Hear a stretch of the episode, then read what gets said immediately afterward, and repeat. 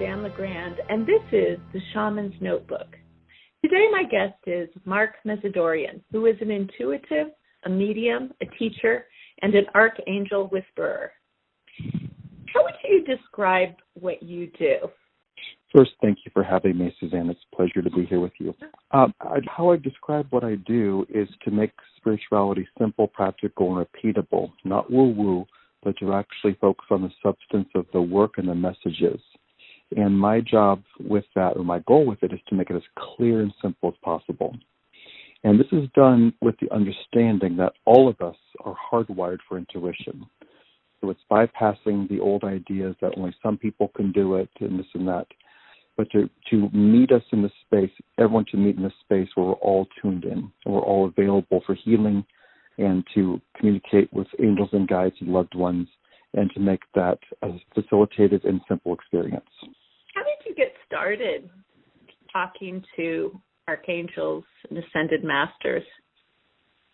Well, the the super short version is when I was uh, 30, I had an anxiety attack, which was super informative. And in short, there was a, a, a negative energy in my apartment, and and I learned how to bounce it out. And in bouncing out, I called in Archangel Michael, and it worked, and in a really dramatic way, and that just completely got my attention. And so I started to pay attention to angels and to learn about angels and such, and to have conversations with them, very brief, but just starting to integrate them into my daily consciousness and recognizing in doing so that they always respond and um, that it brings peace. And what I find fascinating about this work is that our bodies respond to it. And from that perspective is one of the ways that I know that we're all hardwired for it, that we we all have access to this work.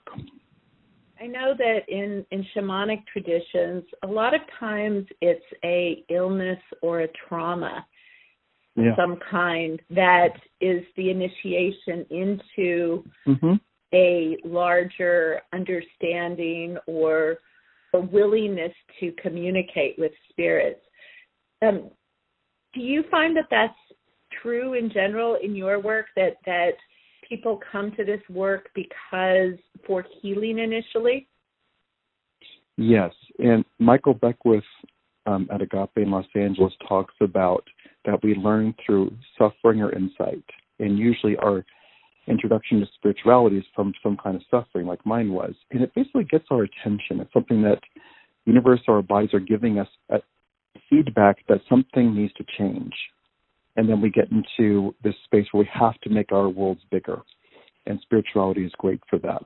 But that usually is the initial thing. But what we find is um, you know, America is a very trancy country, and we're a very adolescent country.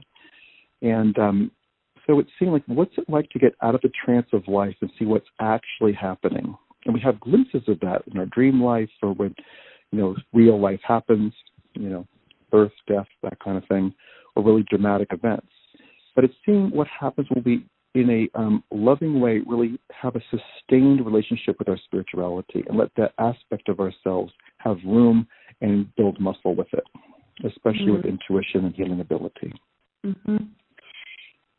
During the last 16 months, you have held a series of meditations, in fact, five weekly. I'm wondering if you could talk a little bit about that work and just for people who have not um, been at one of your meditations. Can you describe a little bit what you do? Yeah, I think it's worth starting before the pandemic, which is two things happened. I got guidance to get on Zoom uh, to the point where my phone system, which I've used for years, stopped working. So mm-hmm. I, I got a whole Zoom universe going. And then I kept having this uh, two words float in my head, held spaces.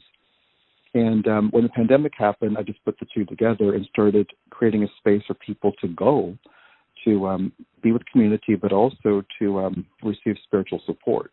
I ask for people like, "What's up?" I ask people like, "What's what's on their mind? What they'd like to work on with healing, or what would encourage them?" And then um, I gather that that information, I write it down, and then um, I start leading. I facilitate leading a half hour experience and everything that is mentioned gets covered somehow in that experience. And what I like about it is um, you know, I pray, thank you, Mother, Father, God, thank you, archangels and ascended masters, and then seeing who shows up, which archangel, which um, you know, goddess or ascended master shows up, and what they do, and what combinations they show up, and then um, and then everyone shares at the end if they want to. It's just seeing where um, you know it always works, and just seeing the commonality of the experience where um, people do feel seen and heard. They do feel connected with the angels and with the guides. And that help does happen. But what I find interesting about it is that let's say there's, you know, 20 people with 20 different intentions, all those intentions will be met somehow. Mm-hmm. Mm-hmm. And just having that facilitated experience be um, that having a held space where you are included, where you are cared for, where you are considered, that in itself is a healing where we where we just get into the fundamental elements of what is healing which you know the three components that the angels talk about are acknowledgement acceptance and allowing and just recognizing by showing up you're acknowledged and in the process of working that there's an acceptance that something else can happen and then we allow it to happen how is this but you're doing um, a kind of practice, spiritual practice? It's a great question. I, I think the answer to your question, Suzanne, is, is repetition. That I've done this work for, for years and years, and just learning how um, one what works, and um, what I've learned to do. If there's one thing I've learned to do over doing this um, for for um, a long time, is to focus on what did the angels say? What are they doing? if if I get out of the way, if we get out of the way, what are they actually telling us? What are they communicating to us? What space are they inviting us to join? So my work has been to um, get out of the way and just just hold space and to report what they are doing and what they want us to do, and that's become more and more fluid over the years.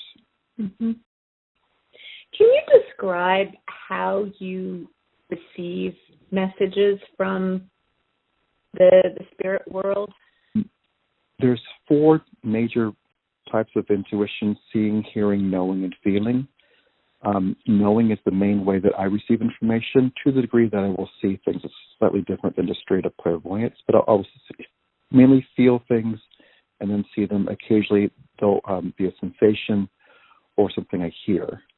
Um, but it's very simply, you know, praying Thank you, Mother, Father, God. Thank you, archangels and ascended masters, for the perfect guidance, perfect clarity, and perfect peace that's here for us right now. In the prayer itself, and it, it extends from there, that there's already information coming. And just seeing without any expectation whatsoever, like who does show up, you know, and what what do they communicate? What are they doing? Are they presenting a color? Are they speaking? And then to just report that. How do you get out of the way so as to clearly hear the messages?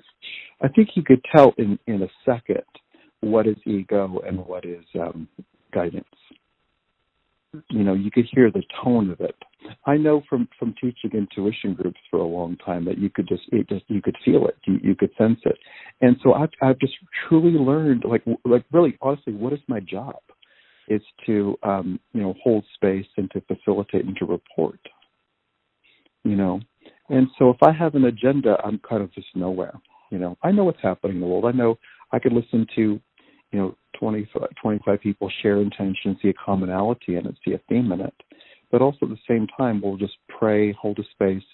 And I, I don't, at this point, don't even think about at all what's going to happen, you know, mm-hmm. at all. You know. Do you think that that's something that you have developed over over the time that you've been oh, yeah. doing this? Mm-hmm. Yeah, for sure. It, it's muscle and just getting uh, more and more um, strength and, and, trust with it. You know, mm-hmm. something is always going to happen when we call upon them. Always. You know, I do think it's worth talking about. Um, you know, there's an evolution happening with spirituality. The, the, the old model you know, it, it's kind of like by decades. It feels like like the old model really is um, someone presenting like I have a gift, come to me and I'll share my gift with you, which is fine. The new model, which I ascribe to, is like okay, here we are. Let's work together. Let's do. Let's have an experience together right now.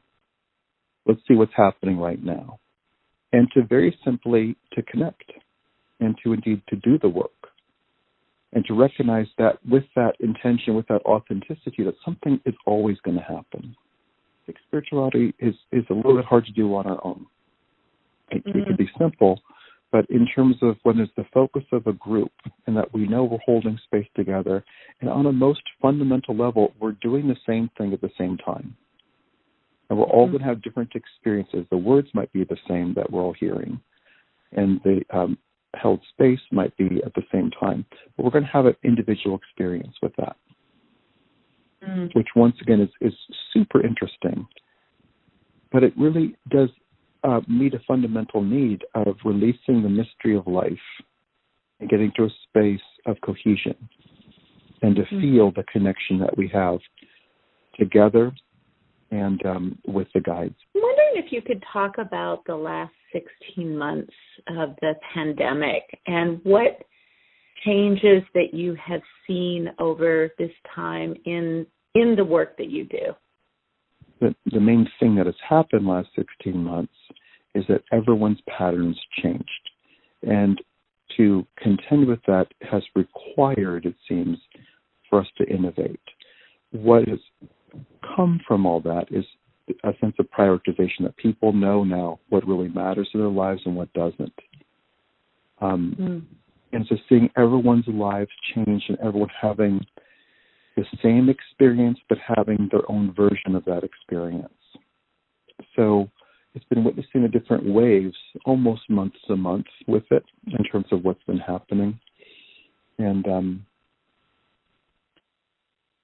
one of the main themes with that also last 60 months has been leadership and allowing ourselves a space to lead in our lives even during a time where we're often being told what to do and there's you know 15 variations of what the truth is, and to really come to a space where we um, decide for ourselves like what feels right for us. Mm-hmm. And mainly, it's been to um, very specifically what the angels have been keen on is that we really do a pretty major healing, which has been one of the major focuses in the held spaces that we do um, substantial healing work. So we're more available. So it's seeing um, that with the spiritual work that we've been doing, that that places us in a space of leadership, that we're holding a different vibration that is inclusive and encouraging.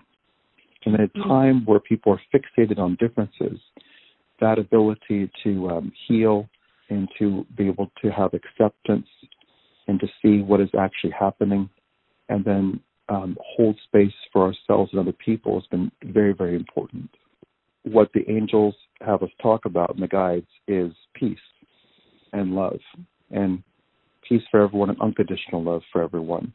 So, us doing that, holding that space, and part of the work that we do is to say things out loud, to say affirmations, to release some things and to say affirmations. And a lot of that is around peace and, and love. And um, us saying that does impact the entire world. And I think it's just seeing seeing that at play in different ways. Um, everything I wished for personally, intention wise, in the election happened, um, which is great. Um, we're not done by any means um, with solving problems in this country, but it's just seeing like, well, well, what what created what, you know, and just having, um, you know, being agenda free, but having intention and, you know, knowing that everyone on the planet wants peace and love. Our methods may be different, our definition may be different of what peace and love looks like, but we could all join together in wanting peace and love.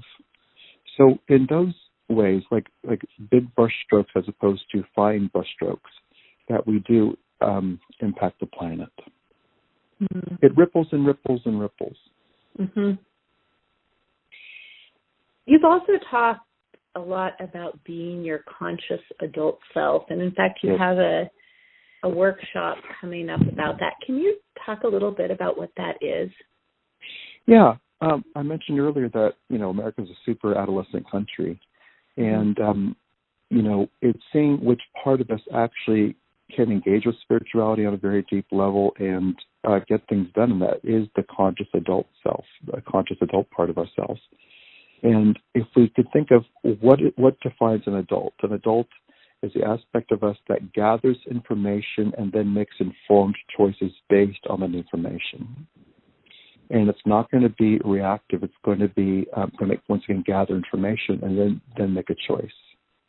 So it's seeing what that part of us can do, where it's going to um, not be fixated on um, getting stuck on things. It's going to be innovative in terms of what is information that's here. That information can come through um, fact. It also can come through guidance and recognizing what is the highest good and having goals, having an intention, and wanting things to change, and then focusing on ourselves first, and to create this wonderful evolution for ourselves where our foundation is very steady.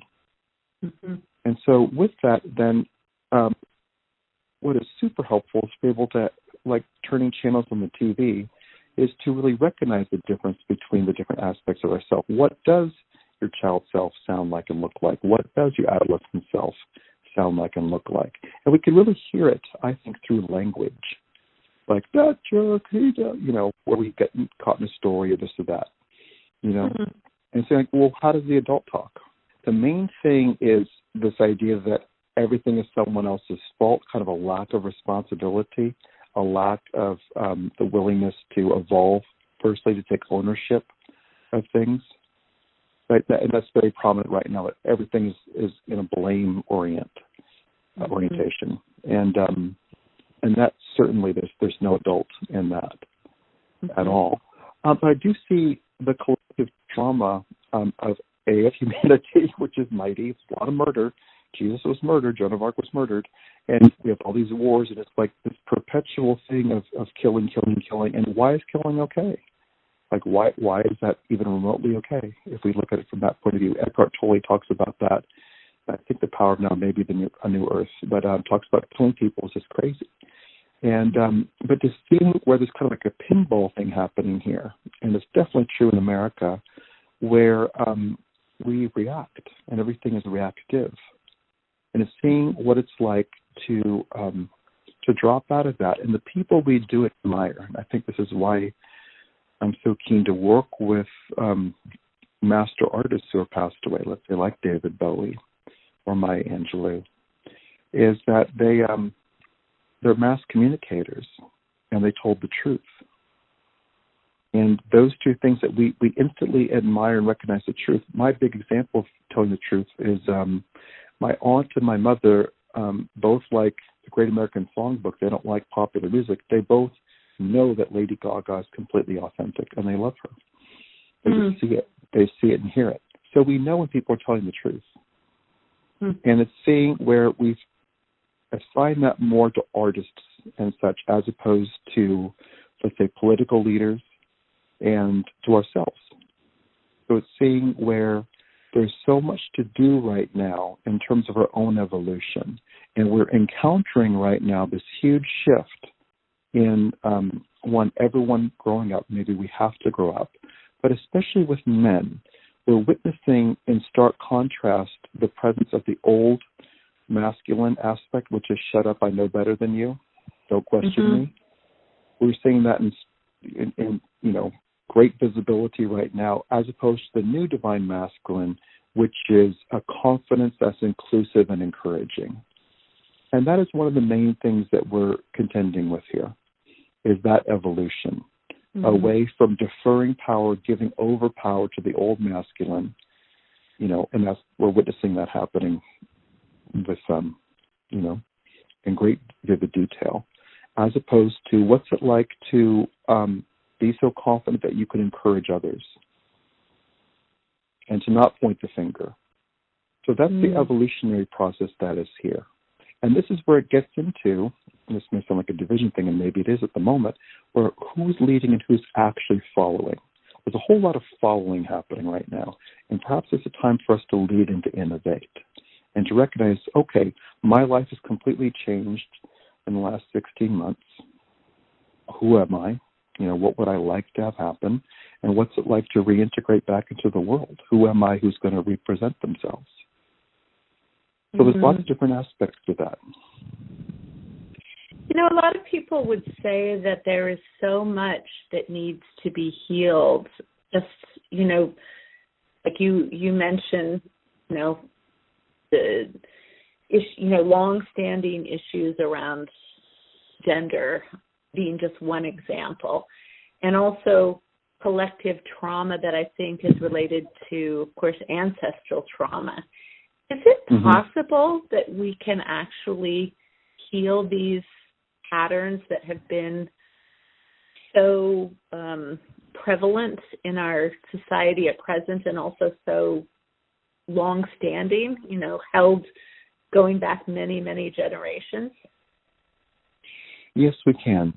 Um, to speak personally for a moment, you know, um, half of my heritage is Armenian, and you know, um, that part of the Armenian heritage, they went through the genocide, and three of my grandmother's brothers were arrested in one day and shot the next when mm-hmm. she was six years old in 1915, and uh, that that trauma, that event, and everything that happened after that is all over my DNA. I didn't think it was, but it was. It's all over, and I, I, I'm contending with that to this day. It's recognizing that, but also seeing like how you could heal that. So it's created a hypervigilance. It's created um, fear of being targeted. It's created a hesitancy to be super visible, and in my awareness of that and directly addressing it, and the angels guided through that and um, very thoroughly, and they have a very specific technique that has evolved over the years of how to deal with it, which is to um, encounter all of your ancestors, but to see what's actually there, and to by my knowing what that trauma is, I could recognize it in my life. That said, mm-hmm. I could also then duplicate that in terms of working with clients or working in groups where we witness where those things are, where we're having uh, a belief system or an action or reaction based on trauma. And so it's in the identification of it that we could begin to really heal it. Mm-hmm. It's, it's, it's complex in a certain way. It's also very, very simple in another. Hmm. I'm wondering what the angels say about this time or what their perspective is eh, as to what is has been happening um, in the times that we're living in, particularly the last six months where we've seen so many really important and fundamental changes occurring. Mm-hmm. Um, they are uniformly thrilled about the time. they, uh, you know, that sounds absurd, which is why I'm laughing. They're just thrilled. And their response to us, like when we talk about like what does it mean to be alive, they're like, Oh my God, you're alive. You have free will. You get to change things. You know, and they could help us out, they could support us, but really it's us in the flesh with voices who are um, manifesting the change and living, you know, better lives and you know, not getting caught up in stories and such. So they're just kind of thrilled. And it's interesting if we look at, you know, this period of time, we, we are alive right now. We're encountering a time when, you know, humanity makes the curve, make, make, makes the change and um, toward peace, toward being unified. It may not seem that way, but we're heading that direction. And why is all the ugliness of humanity is on the surface right now to be seen? There's some things that are murky, you know, greed and guns and all that stuff. But um, but really, we're seeing the hate that is present, and we can recognize that hate is based in fear and trauma, mm-hmm. and we mm-hmm. can heal that. So they're really thrilled with um, all the things that are happening. And they're happening quite rapidly. Mm-hmm. You know, so we could just keep affirming that everything that there is a uniform truth to what's happening, that there is um, you know, what's it like if no one could lie? You know, if we get into a telepathic space and and you know, intuitively we could feel the vibration people are not telling the truth and withholding the truth. And what if that you know, what if there was just no opportunity to withhold or to um, deceive? That's mm-hmm. interesting. And let's just work off of that that idea. How do you maintain such a faithful and hopeful version and vision for the future? Um, personally, I think it's because I've um, spent many decades of my life uh, being very cynical, and I saw the more and more I got into spirituality, I saw what I manifested through the cynicism, which things did not go well. You know, and so it's mm-hmm. seeing where there's a practicality to it. Also, it's just you know coming back to something we talked about at the beginning, which is what do angels say? What do the angels talk about?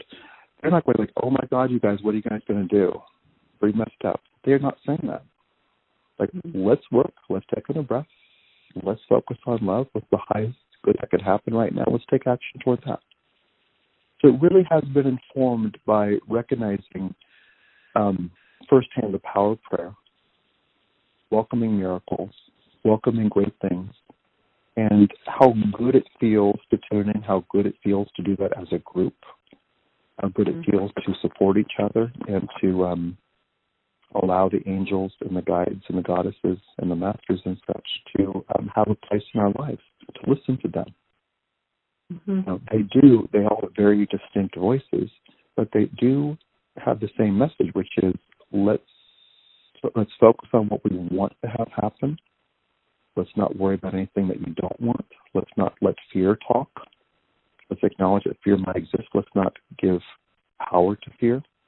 And let's very simply um, take action toward what we want. And that in itself creates a great deal of faith and a great foundation of faith. Wow. Thank you. That's that's really true. Um, certainly, I have experienced that from being in your meditations. Is that that sense of of hopefulness that comes with, I think, having other people hold that that higher vision together. So I think it's so interesting, and it's really made me trust your work a lot that you have such a good sense of humor. And I'm wondering if you mm-hmm. could talk a little bit about the relationship between humor and spirituality and spiritual connection. You you mentioned that that you know Jesus is a really funny guy, which is yeah. how he's well, often yeah. portrayed. mm-hmm.